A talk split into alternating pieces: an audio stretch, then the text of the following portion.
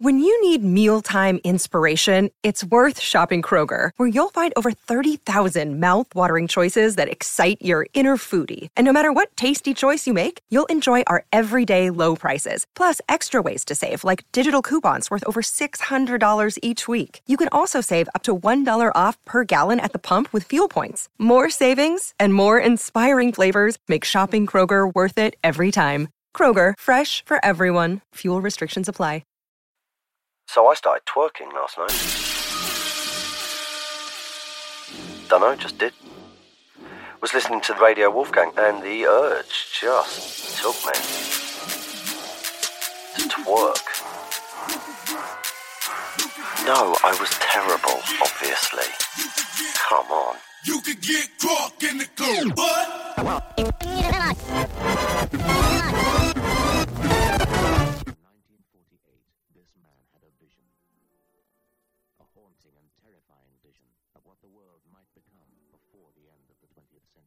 Die Verantwortung für Überwachungsmaßnahmen von selbstmordgefährdeten Gefangenen liegt nach Angaben von Vollzugsbediensteten der Strafanstalt Stuttgart-Stammheim allein bei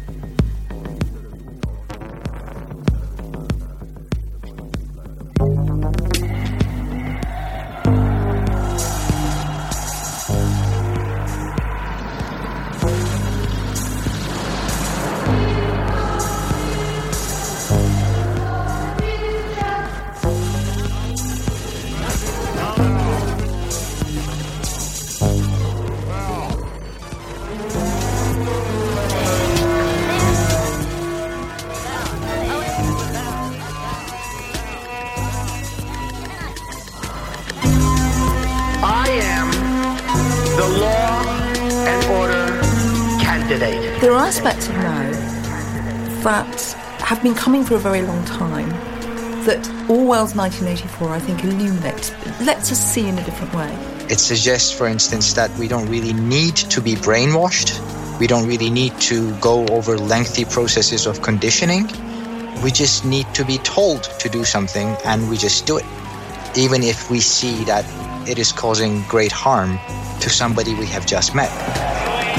One of the things that came up was like, well, we, could use drones to, you know, trick people into into thinking that they're being observed and you know elicit cooperation from people in that way, and that that's you know sort of a chilling effect um, that occurs there.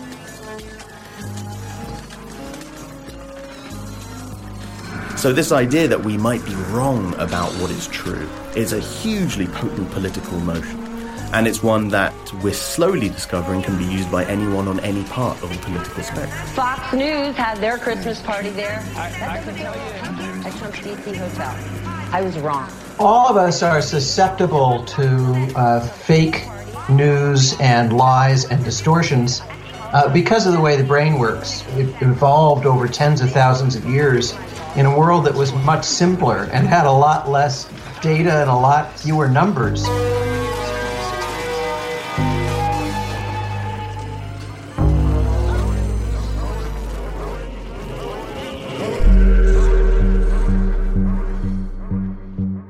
Hello and welcome to Science Ish, the show where we unpick the science within works of fiction. Uh, I'm joined as ever by Dr. Michael Brooks. Hello. There he is. So we asked three big questions about our source material, uh, and in this episode, our source material is a book. God damn it! I Really? know a book, very famous book, 1984.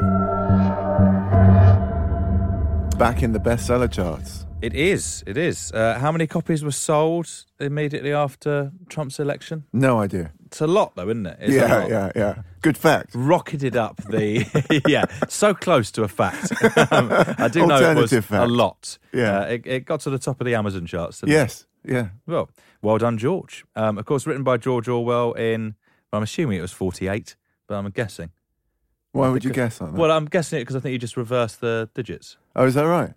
I I never- could, never could be, out. could be wrong. No, well, let's go with it. I like again, it. Again, not a fact necessarily. yeah, yeah. We're not I- worried about facts today, I though, thought it was no, not really. It's very much in the spirit of the podcast that, that we're not going to worry about facts too much. Yeah, I. Uh, well, I'm going to say it was 1948. Okay, and we'll believe Um, you. Yes, good.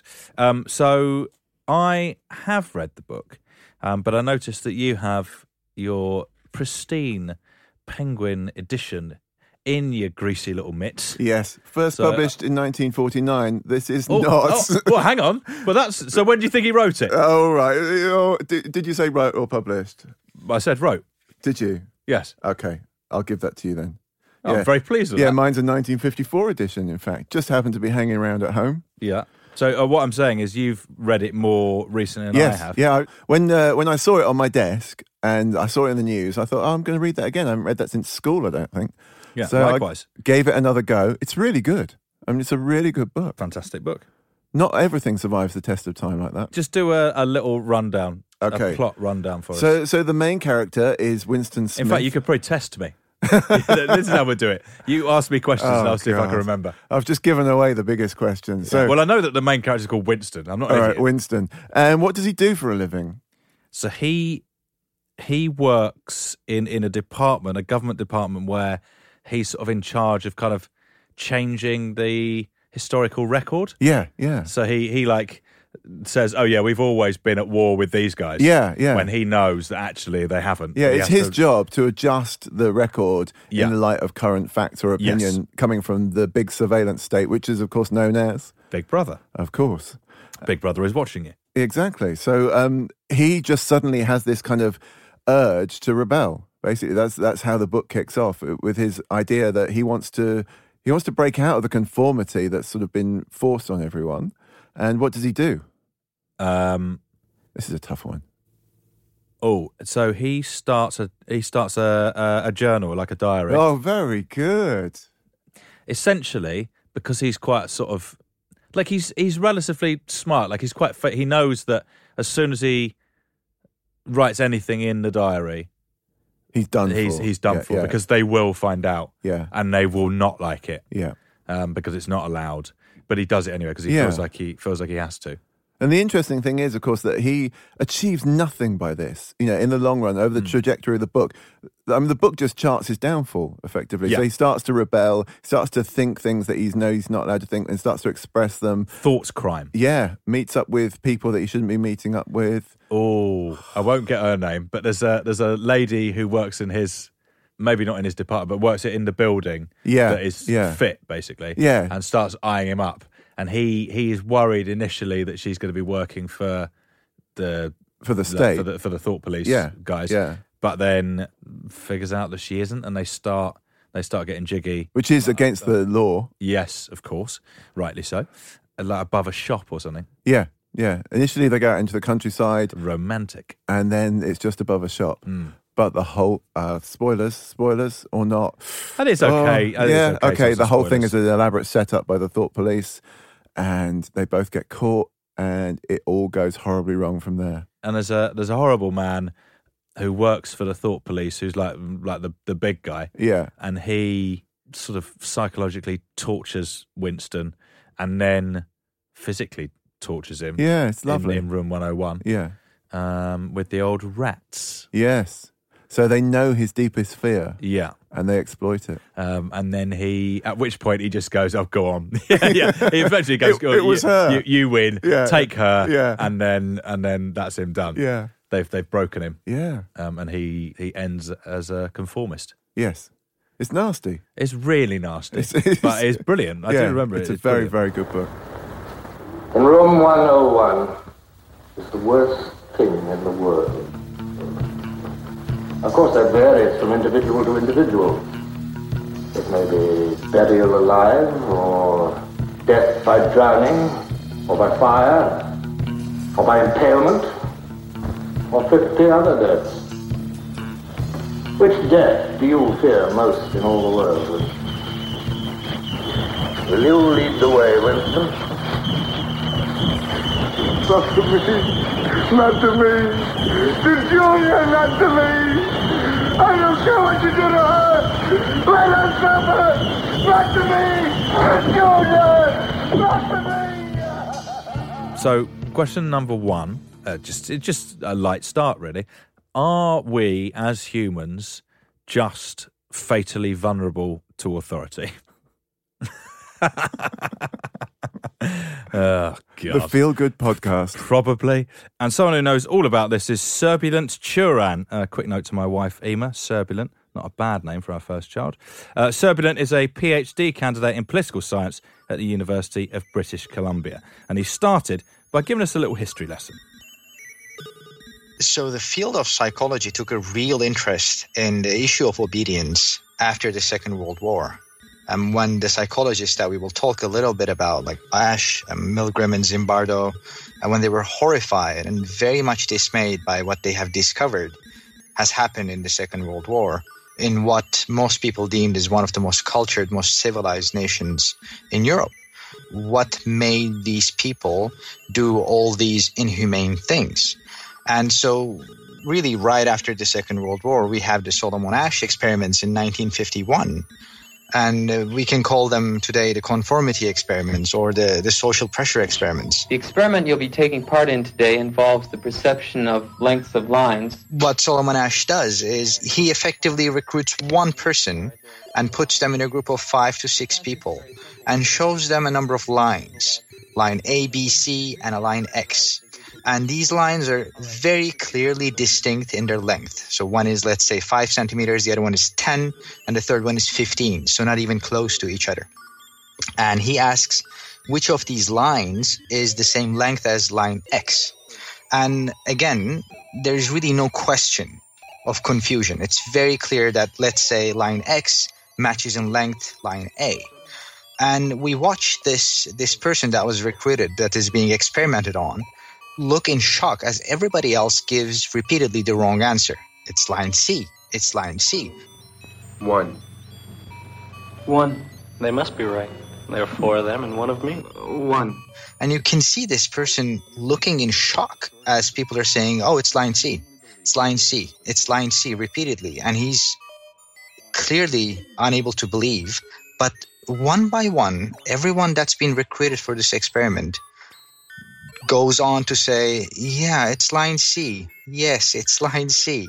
So Asch, in this way, quite clearly, conclusively establishes that the pressure, the social pressure for conformity, is much greater than what we see with our own two eyes to be the truth. I know they're wrong, but why Two. should I make waves? Two. Following Asch, if we go chronologically, we have the Milgram experiment, which to this day really defines the field. It is May 1962. An experiment is being conducted in the Elegant Interaction Laboratory at Yale University. Um, Milgram collects people with a simple um, TV ad. Um, he gets 40 people to come in.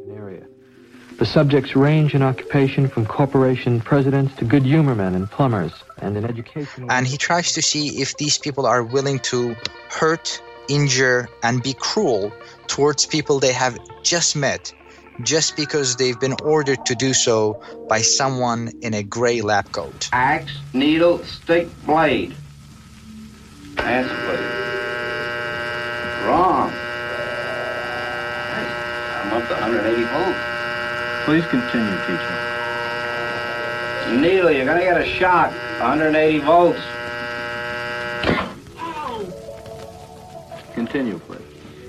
All right, next one. And he discovers that yes, it does actually. Almost 70% of everyone that he's tried ends up shocking a person that they've just met with 450 volts, which is clearly marked danger, danger, danger repeatedly. Um, so Milgram, in his book, is horrified at this result. That it's over 60%, almost 70% of everyone tested simply do as they're told, injuring others because someone just told them to. And so this actually raises um, very dire questions about how we behave and what we do face to face with an authority figure. It suggests, for instance, that we don't really need to be brainwashed. We don't really need to go over lengthy processes of conditioning. We just need to be told to do something and we just do it, even if we see that it is causing great harm to somebody we have just met. Yeah, it's not um, a particularly pleasant indictment of human character, is it? No, it, I mean, people have, have interpreted it to say, you know, we're all terribly evil, but I think, you know, it's. It's not, mm, but it's not. It's not that though. Is it? It- It's, it's just that- saying it's that, that you're easily, easily led or, or or told what to do. Yeah, I mean, I I wonder because you could whether equally- everyone would actually do this now. Oh, you think the experiments are sort of outdated? There's, I think there's probably better methodologies for recruiting people. Mm-hmm. I mean, what kind of people do you get necessarily from a you know TV ad? Uh, we'll talk about um, the the Stanford prison experiment. Yeah, which but, was- but that yeah. one, Yeah. the recruitment specifically there Yeah. was a bit awry, wasn't it? Yeah, because it they was. they basically ran an ad that said. Would you like to come and sort of, you know, enjoy prison life or whatever? and if you mention prison, then that self-selects for people Yeah, who are, yeah. you know, have a number of Yeah. characteristics that you know would lead them to behave in certain ways. But with the Milgram experiment, it's interesting because you, you need to control for who you've got there, but you've got these people who are willing to come and do this kind of psychological experiment. And it is shocking, you know, and I you place yourself in those in that position, would you press the button? And I have to say, there's no way I would do it. with the line length one, the, Yeah. the sort of conformity thing, Yeah. I am hundred percent confident that I'm not being swayed by five goons saying that that one is the longest. So, A- absolutely no. a lot chance. of people said that they didn't believe what they said, but they just said it so that they would fit in with everyone else. Oi, you, you, you, and you are idiots. this one is longer.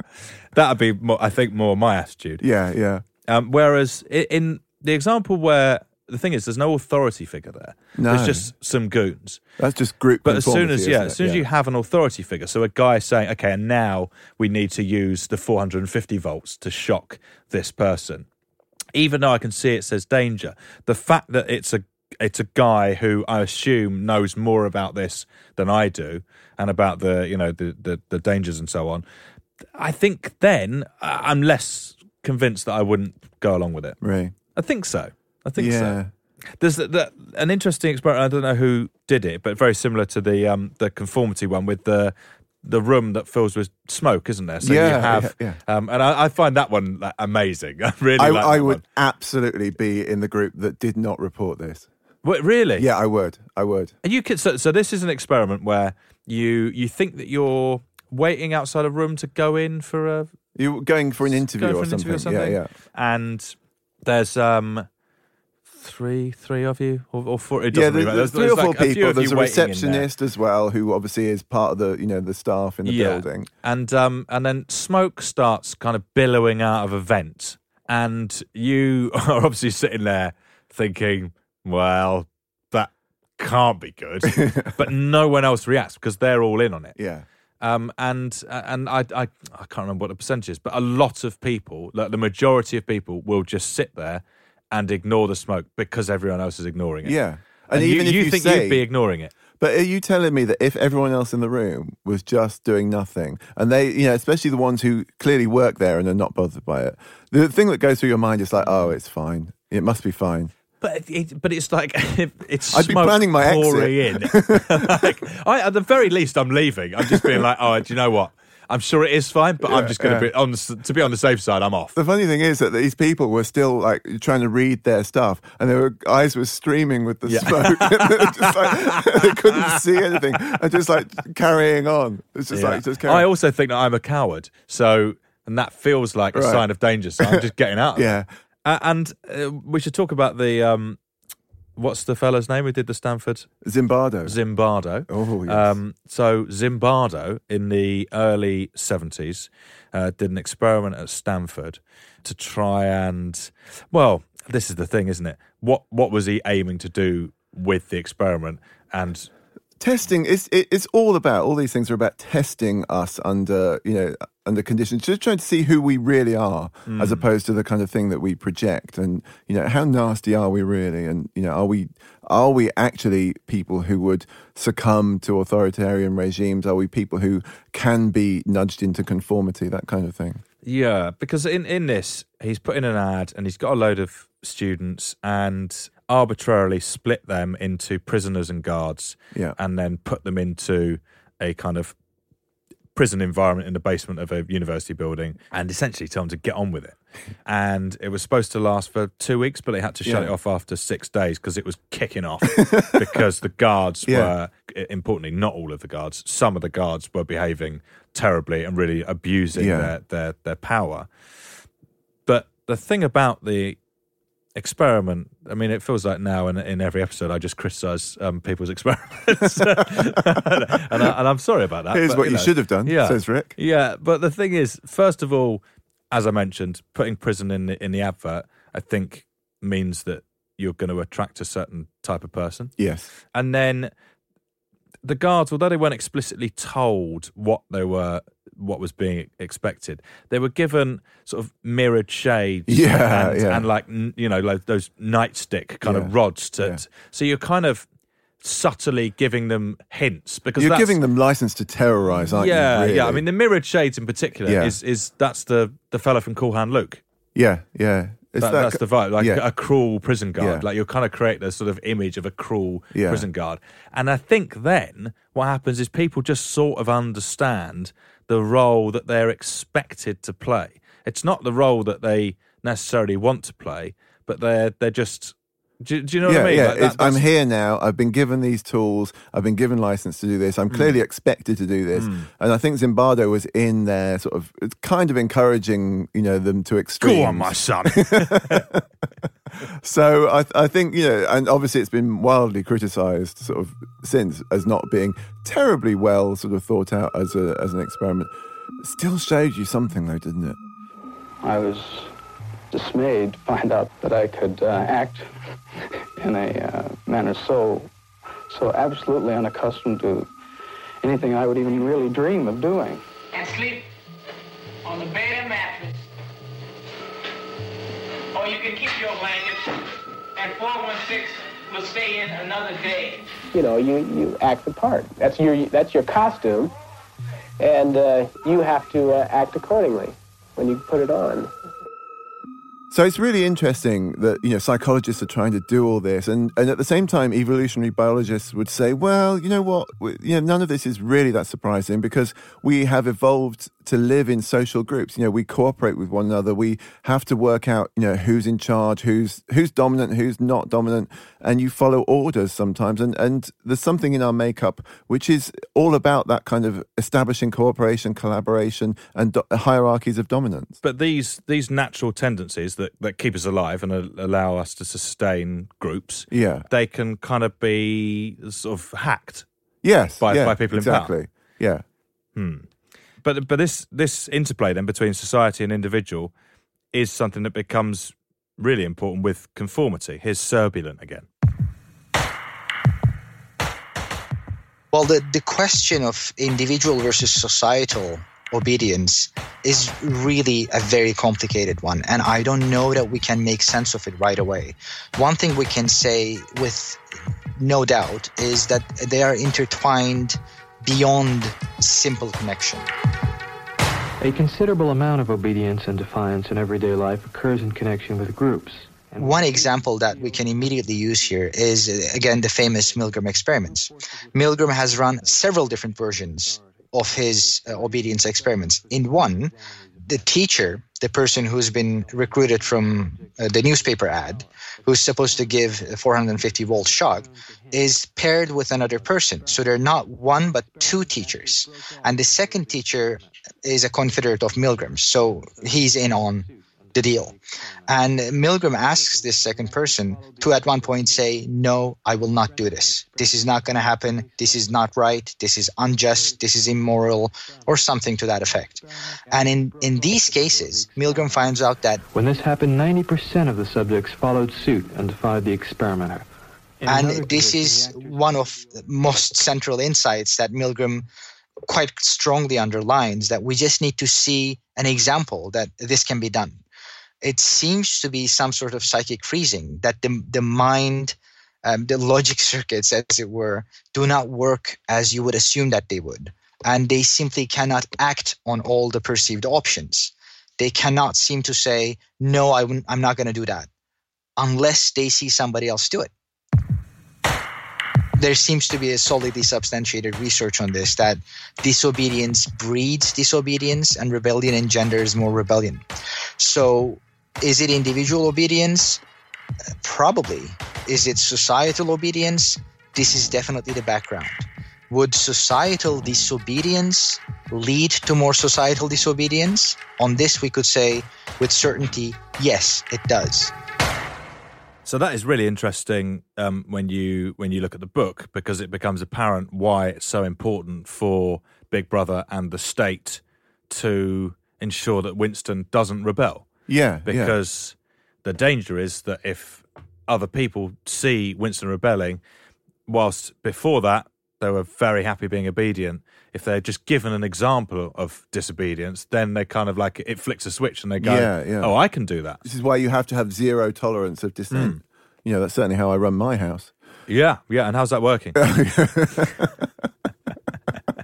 I don't seem to the have laugh says it all, I don't seem to have the big brother authority. But you know, it's that sense, isn't it? It- If you see uh, like a little chink of light, a little uh, oh, it, it could be different to this.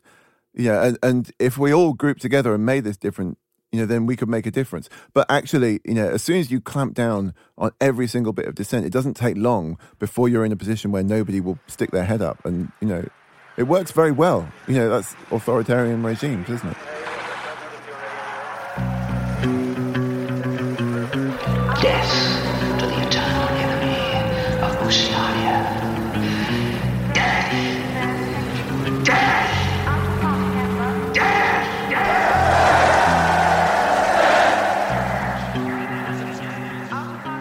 So as we as we all know, because it's so um, so sort of prevalent in our in our culture these days, um, the way that Big Brother runs things is through constant surveillance of everything.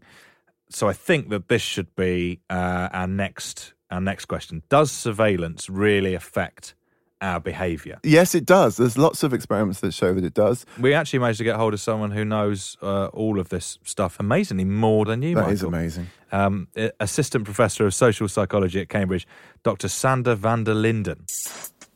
Well, psychologically speaking, there's actually a huge dimension to the illusion of being watched. And so humans have a dedicated neural architecture for the detection of facial features, including the presence of eyes. And so, what I mean by that is that we're sort of programmed to pay attention when other people are looking at us, and specifically something we call gaze detection. And so, detecting when somebody else is looking at you is a really important cue um, for people in navigating our, our day-to-day lives. And so what's interesting is essentially that the same neural mechanisms, the same parts of the brain, can be activated when you just give people the illusion of being observed. And so in our evolutionary past, you know, when we evolved, there were of course actual human eyes staring at us in public domains. But what researchers found is that you can actually activate the same sort of brain patterns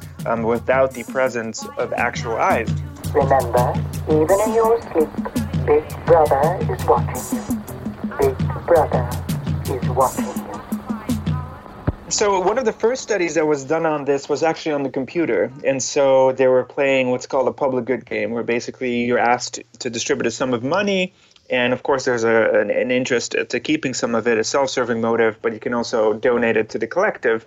And then in one condition, they had a computer character called Kismet, um, who was basically in the corner of the screen blinking. It was basically a pair of eyes blinking at you uh, at every round. And in the other condition, the Kismet wasn't present. And so what they found was that, well, when the eyes were present, people were donating a lot more, contributing a lot more to the collective cause than when the eyes weren't present. And um, some other researchers then thought that's interesting, but it's a computer game. Can we actually take this out into the field and the real world and see if this if this works too? And so they started hanging up posters of human eyes, and including some of our own experiments. And they found all sorts of things that when you have simple posters of human eyes, people uh, this was done in a, in a student cafeteria people are more likely students were more likely to return their trays after they used them and so litter less um, in a um, university setting where there was an honesty box and people were asked to contribute uh, you know to the coffee fund if the eyes were present a poster of eyes versus say a poster of uh, flowers or something else neutral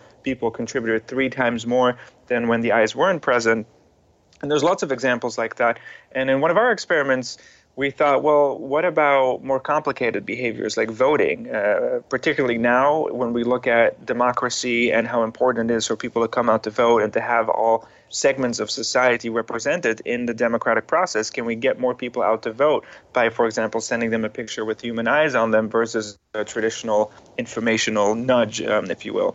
And although the effects are somewhat small in the sense that you know we found that maybe one or two percent um, increase in voter turnout, it's it's quite astonishing that just by giving people the illusion of being observed, that that actually can have an impact on behavior, like going out and casting a vote.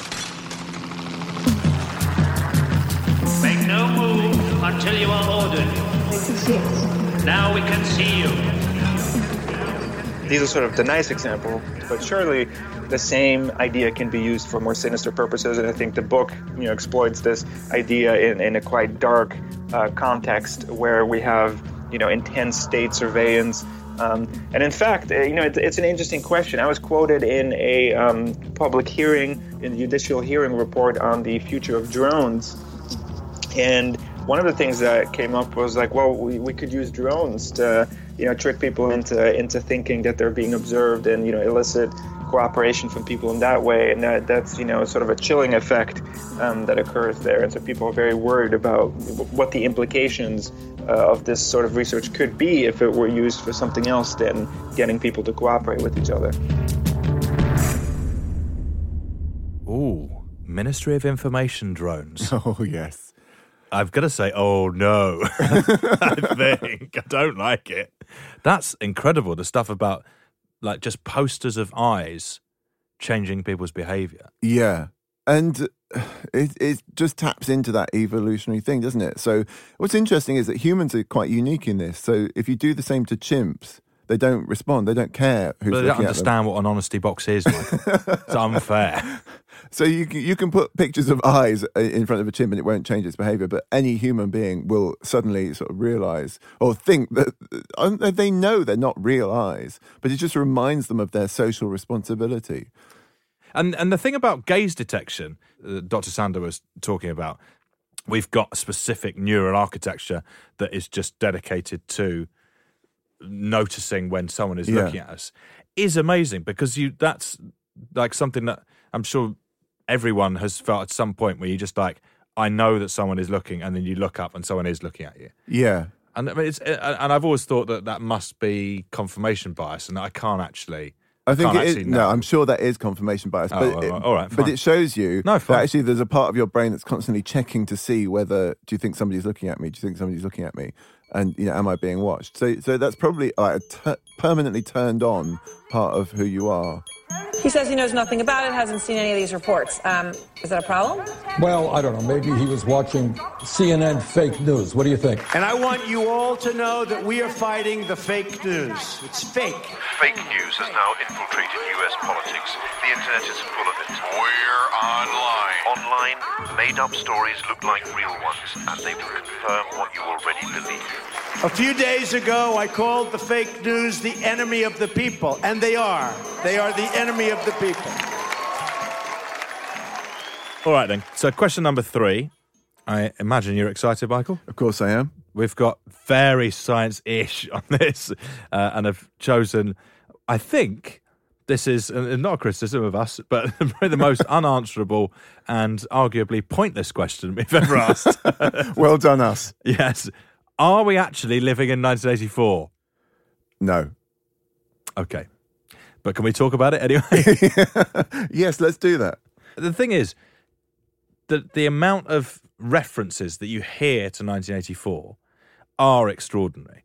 And then, uh, as as we touched on earlier, you know, everyone is reading at the moment. Um, there has to be there's, there's something in like in the zeitgeist at the moment that says this is incredibly relevant right now. It's interesting because everyone sort of says, "Oh, you know, it must be, you know, it's it's the the Orwellian kind of state, and there's something shifted in our view of politicians where we don't trust them anymore, and we think they're up to no good, and and there's that kind of sense in which you know we don't trust our leaders anymore. But actually, I don't think any of us really think that they're kind of evil geniuses. Yeah, in fact, I- I- almost I- quite the opposite. I think it? some people do. Really? Yeah, I think so. I mean, you know, I, I get all of my news from, you know, sort of proper verified sources like Infowars and Breitbart. But uh, and just to be clear, I'm joking. I'm joking, guys. I'm joking. Of course, I'm joking. but I, I think that there are lots of people out there who are buying into those kind of conspiracy narratives Yeah. that say that yeah, there are these kind of eh, like evil coteries of, of politicians and, and, and, and businessmen and corporations who are kind of uh, sort of effectively evil overlords. Yeah. I think that people genuinely believe that. So, can I read you something that I read recently in Oh. 1984 that made me really think? And it's on this question of whether we've got evil overlords or actually whether, you know, for me, I think with social media, we're really kind of creating this for ourselves. So, there's a really interesting passage here. Mm-hmm. I'll be the judge of that. A party member is expected to have no private emotions and no respites from enthusiasm. He is supposed to live in a continuous frenzy of hatred of foreign enemies and internal traitors, triumph over victories, and self abasement before the power and wisdom of the party. And that sort of, for me, it was that, that first thing That's about the passage you picked to read. about having no private emotions and being constantly enthusiastic. And we live our lives sort of basically on social media, being enthusiastic and projecting this image of ourselves. And some of that data is what people are taking and saying, you know, oh, they're taking our data and they're, you know, they're kind of now psychologically manipulating us. And so I would argue that that kind of, we're almost voluntarily giving over ourselves to, to being manipulated. I'm not sure I 100% agree with that, but I'll let it lie for now, course you Michael. Um, to help us uh, unpack this this question, are we living in 1984? Uh, we spoke to a handful of academics, including, first up, director of the Orwell Foundation and professor of media history at the University of Westminster, Jean Seaton.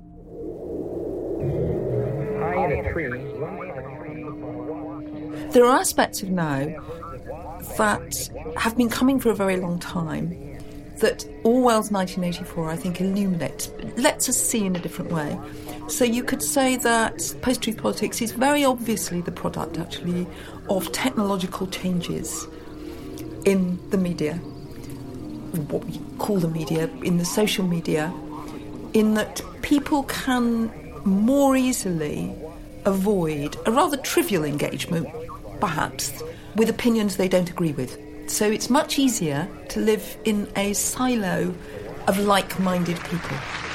I think people show their ignorance when they say they want politicians to be honest. If we vote Leave on June the 23rd, we can take back control of 350 million pounds a week and spend on our priorities here in this country, including on the National Health Service. Have no shares, no offshore trusts, no offshore funds, nothing like that. Post truth politics, we can trace back to the origins of politics itself.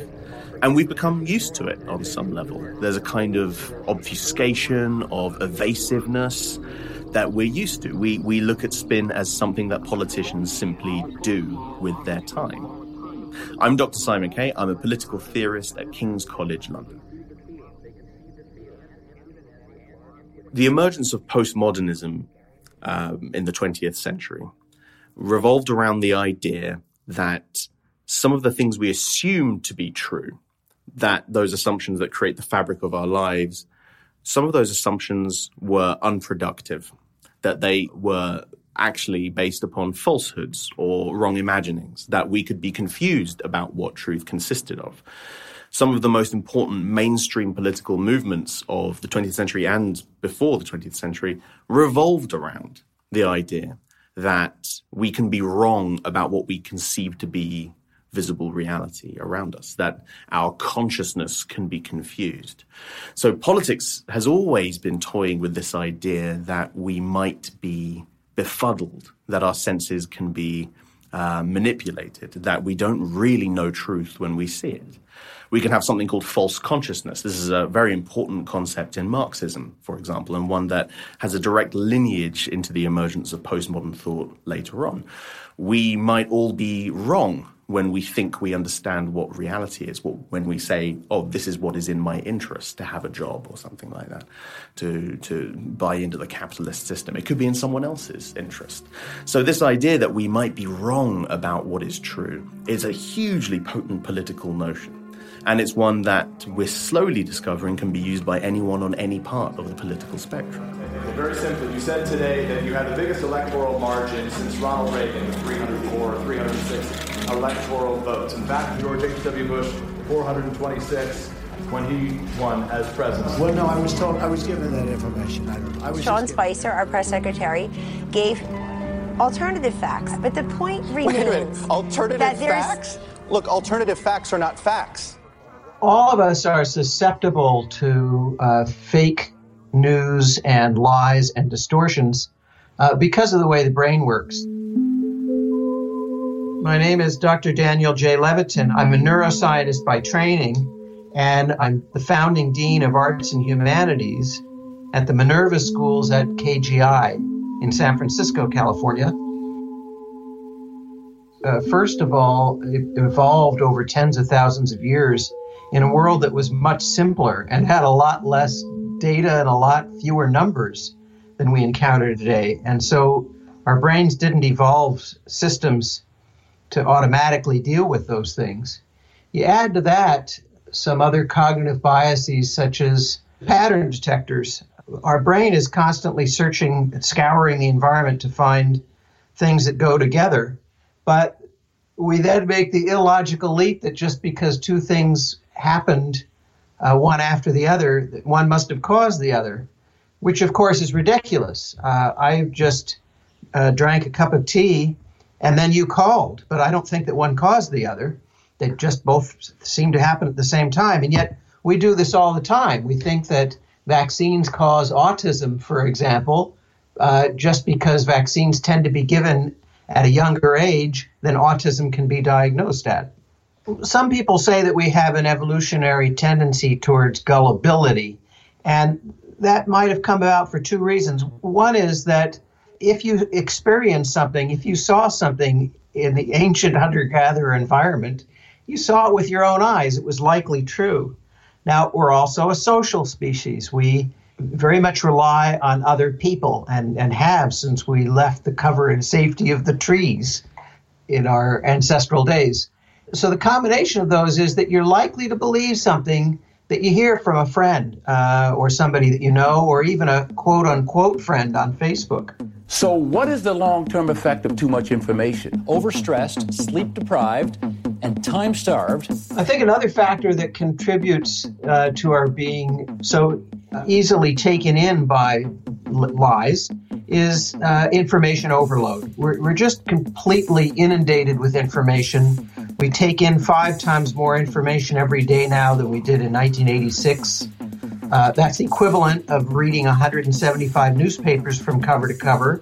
Although we, most of us, don't read newspapers from cover to cover, let alone 175 of them. The information we're taking in largely includes misinformation and pseudo facts and distortions. And it's getting harder and harder to tell the difference between the two, largely because there's so much of it we don't know where to start and we're overwhelmed. We've seen research evidence that people who are in a state of cognitive overload like this just give up and don't even try to sort through it because it's too much. We have to at least ask ourselves around the world, you here in England, wherever you are, what is it doing us? Quite a lot to take in there, and I am obviously, yeah, tempted to just give up. I'm not sure where to where to start. I mean, basically, it's just quite depressing. You know, with with like false consciousness, we might just be wrong about the things that we think are true anyway. Yeah. So that's a problem. Doesn't that make us check? Hopefully. This is what science is all about. It's about being aware that you might be wrong. Yeah. So you you could argue that applying kind of scientific method to politics would be uh, would be a good idea. You could argue that. Um, I don't think it's going to happen because I don't think it would be in um, lots of people's interests. The the problem that we we kind of we struggle with cause and effect. Yeah. So we look at a sequence of events and we often will assume that they're linked and that one, you know, the, the thing A that happened and then B happened and we kind of think, oh, so that maybe B was caused by A. That that in itself is an issue, but it's more of an issue when you have people um, manipulating that fact by telling you Yeah. that A cause B.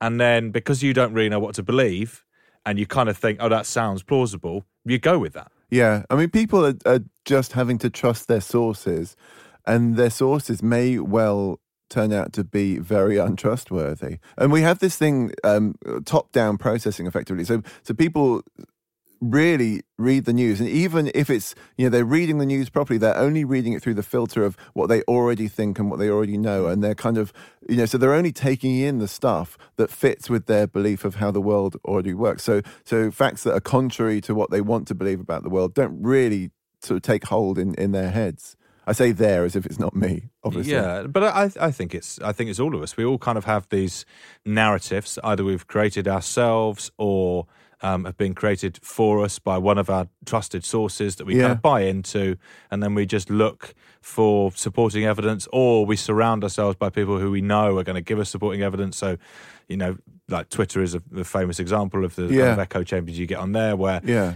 you know, so it, it, it's almost inconceivable. And I try and follow a, a range of people, but nevertheless, there are certain kind of things like you know Brexit and uh, and and Trump, where you go, this feels impossible because I just don't know anyone who is, Yeah. or, or, or barely anyone who is who is kind of putting across the the, the opposite the Yeah. opposite side. Yeah. Um, and and then and that fools you into thinking that there isn't an opposite side, but Yeah. there is. Yeah. You just don't know them, do you? And, No. and so you live in this little bubble. Yeah. And and this is partly it's not just laziness or wanting to just hear the things that you want to hear. It is that thing of cognitive overload. Yeah, And I've yeah. I've massively felt that. Like I've really try and keep on top of politics. And I've I've I've nearly given up on on Trump stuff now because I'm Yes, just I yeah. cannot I ca there is too much stuff and there's too many narratives and there are too many people saying different things and I cannot I haven't got the brain power or the space in my brain to process it all. Like it would be a full time job Yeah. to try and unpick all of this Also, stuff. you don't actually feel like you need to process it all because you've made up your mind that he's a loon. And so it's like, okay, that's job done. That's done. I can just put that to one Yeah, side but because then- I'm not going to listen to anybody who tells me he's not. But I so I don't think that he that he is a loon. I mean, he might be a loon, but it's more about the people surrounding him and what like the the aims are. Yeah, like I yeah. feel like it's more likely that he's a puppet, and that's just my my sort of instinct. But I can't I, I can't get much further than that because, like I say, I just don't have the I don't have the time or the resources. It's such a mammoth task Yeah. um, and so much clear propaganda and disinformation is around that that kind of sifting through that is uh, is just unachievable. Okay. And so on So that just note, giving I'd like to end the. well, yeah, but I, I sort of I, I am I am essentially giving up uh, because of cognitive overload. Because of weaponized lies, as Daniel calls them. Oh yeah, Daniel. We should say uh, Da- Daniel. By the way, gave you a little overview of what he's done in his life, but he's done a lot more than what he just told us about. Uh, what else has he done, Michael? he was sound engineer for the Grateful Dead. Yes, Slayer. And, and Santana. Dead. Yeah, not Slayer, as far as I'm aware, unless that was left out of his Wikipedia. You wouldn't leave that out, would you? No, no. Um, Amazing music career. Yeah, but Daniel, uh, not only that, but he's got a book out called Weaponized Lies How to Think Critically in the Post Truth Era. That is out on March the 7th. Do you know what? I'm, I'm going to give it a read. if he'll send me a free copy. Oh, big if there, Which, wasn't yeah, it is a big if. It Yeah. is. Everything fades into mist. The past is erased, the erasure forgotten. The lie becomes truth, and then becomes a lie again. Obviously, in 1984, there's a huge amount of propaganda, um, and the propaganda you would compare to, you know, the sort of, in inverted commas, fake news Yeah, of, yeah, of- very of much so. today. And then there's also doublethink. Yeah, where things, you know, can be true and untrue at the same time, effectively. Yes, which is quite a hard concept to hold in your head. um, so over to Dr. Simon again. In 1984, the totalitarian state that Orwell depicts really has two pillars to it. The first is the surveillance system that can monitor people's activity at any moment. But the other one is this idea of thought control. Pivotal to that idea of thought control is the notion of doublethink. But what is doublethink? Well, in contemporary psychology, we have this idea of cognitive dissonance. Cognitive dissonance is really the term we use to describe the feeling of discomfort that we might experience when we have in the back of our minds two mutually contradictory beliefs. I believe A and I believe X, but A and X contradict each other. And that's discomforting. That makes me uncomfortable when it happens. And I look, this is the whole point of cognitive dissonance, I look for rational ways to make these agree with each other or to drop one of these ideas in order to bring back comfort neurologically, psychologically. Now, doublethink is a little bit different. It suggests that we're conscious of this conflict in our beliefs, but it doesn't cause us discomfort. It creates a kind of a new reality where we believe that both things can be true at the same time from different points of view, or I can bring in one set of ideas at one moment and then drop it in favor of the other set of ideas when it suits me, or for Orwell, when it suits a totalitarian state, when it suits the government. Do you remember writing in your diary? Freedom is the freedom to say two plus two equals four. How many fingers am I holding up, Winston? Four. And if the party says there are not four, but five, then how many? Five. Oh. Neither the past, nor the present, nor the future exists in its own right, Winston. Reality is in the human mind. Not in the individual mind, but in the mind of the party, which is collective and immortal. How many fingers, Winston? Four. I suppose there are four. I tried to see for me. I wish I could. So doublethink is like a, a kind of improved version of cognitive dissonance, Yeah. I guess, because cognitive dissonance, you feel uncomfortable because you have these two beliefs that you can't reconcile, and you're kind of wrestling with that in your mind. Whereas doublethink says you can hold both of these irreconcilable um, uh, beliefs in your head and just um, and just kind of use them, use each one at the appropriate moment. Yeah, moment. it's almost like there's a higher purpose, isn't there, to, to this, you know. So you don't mind doing it Mm. because there's a reason for doing it. And Trump, I mean, Trump says things that are verifiably untrue that, you know, people go away and fact check and say that's not true. Mm. And he must know that's not true. And it clearly doesn't bother him at all because he has a reason for saying these things. And, and clearly his higher purpose, which might just be to bait the media, Mm. um, is, is, you know, something that means that he doesn't have a problem with it at all. Well, I mean, it's interesting because you, you'd say, sort of in a, in a throwaway um, manner, is it just to bait the media? But part of, I mean, this is just m- my observation. Part of that is if you bait the media, then you can create a much more convincing narrative that says the media is just constantly attacking me. Yeah, So yeah. if you sort of bait them into Yeah. into like getting their knickers in a twist, Yeah. which is essentially what is Yeah. happening, then suddenly it's much more. Um, so if I'm them a, a Trump supporter, then I look at the way that the media is behaving. And I'm like, they're just always after. yeah, they're like attack dogs, yeah, aren't they? it slowly erodes almost the, the the power and authority that the media has. It makes them behave badly. It also takes away the thing that they do have, which is facts. Yeah. So they're all about reporting the facts, and he's about undermining the facts. And then they've got nothing. So they've just got this liberal howl that how can he do this to our precious facts? Yeah. And he's saying, well, there's something more important than facts. Yeah, but and then he'll always argue, or or one of his people will always argue that actually, fine, that might not be a fact, but what you're being told is a fact also isn't true. Yeah. like there's more. the- Kind of the the, Yeah. the subtext is always there's more to this. So Yeah. the Sweden thing, I Yeah, was actually really fascinating. That was genius, because. You know, so so if you- if you didn't hear it, he basically said, and you know, you look at what happened in Sweden last night, and then there was this massive outcry where people in Sweden said, uh, Did we miss don't something? think anything happened. And then and then the main kind of response from the liberal media was really to kind of take the piss and say, well, like, yeah, oh, awful stuff was happening in Sweden. Yeah. Like they have amazing like living standards and stuff like this, and kind of make out that actually Sweden is a kind of utopia. But then that's perfect for for Trump and, and the message he's trying to get across because then they come back and go, but it isn't. Look at the look, like look at these areas in Malmo where actually people aren't really talking about the fact that there are problems. Yeah. And we're going to say that those problems are due to immigration, and that that is moot. But it, it, it kind of it enables them to start a conversation with the the narrative that they want. it it seems both incredibly dumb and incredibly sophisticated and clever Yeah. simultaneously, and ironically for double, Double think. think, yeah. yeah. So it is dumb and really smart. So he's the dumb and time. he's a, a, genius. That's kind of what I think. I think, yeah, that is genuinely what I think about about. Well, I don't know if it's what I think about him, but it's what I think about The his puppet masters. Yes, his his group, Yeah. his his people. If you look at you know the opposition party and how they portrayed the campaign, how they portrayed the transition, and now they're, they're portraying the administration, it's always wrong.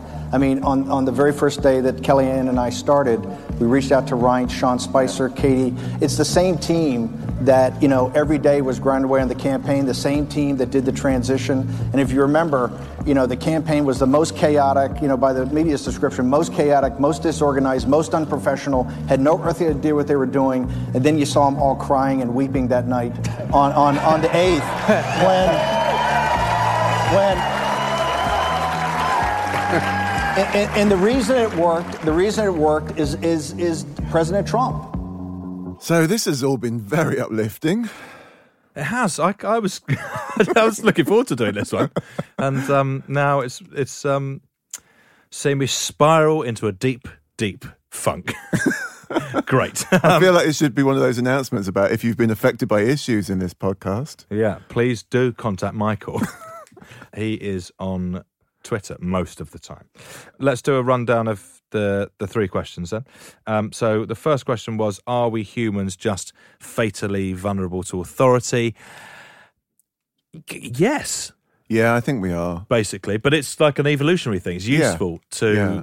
Kind of follow rules, and when someone sort of above you in the hierarchy says this is what we're going to do, it's helpful to stay within the pack. Yeah, and and, And it, it's important for social bonding. It's important for our social groups. Sorry, but yes. Yeah, and, and the worry is that, that that can be that can be fiddled with Yeah.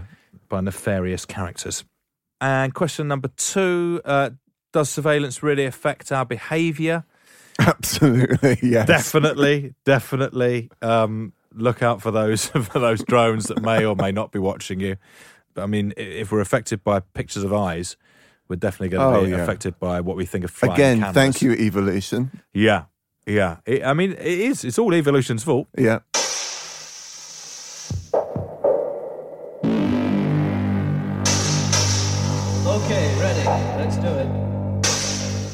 And our final question, question number three, uh, was Are we living in 1984? As I pointed out, sort of unanswerable and sort of pointless.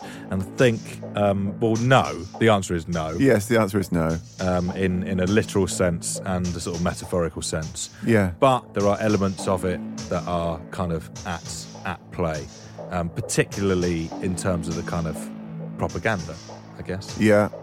Um, and living our lives very publicly on social media. Yeah, I'm not sure that I'm not sure that ties into the book.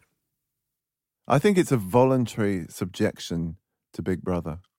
I mean, I'm not. Are we Facebook friends? No, we're not. Let's keep it that way. Yeah, I'm all for that. Science Ish is a Radio Wolfgang production presented by me, Rick Edwards, and Dr. Michael Brooks. The producer was Max Sanderson, with sound design by Ivor Slayer Manley. The assistant producer was Cormac McAuliffe. This episode featured Turbulent Chiran, Dr. Sander van der Linden, Professor Jean Seaton, Dr. Simon Kaye, and Dr. Daniel J. Levitin.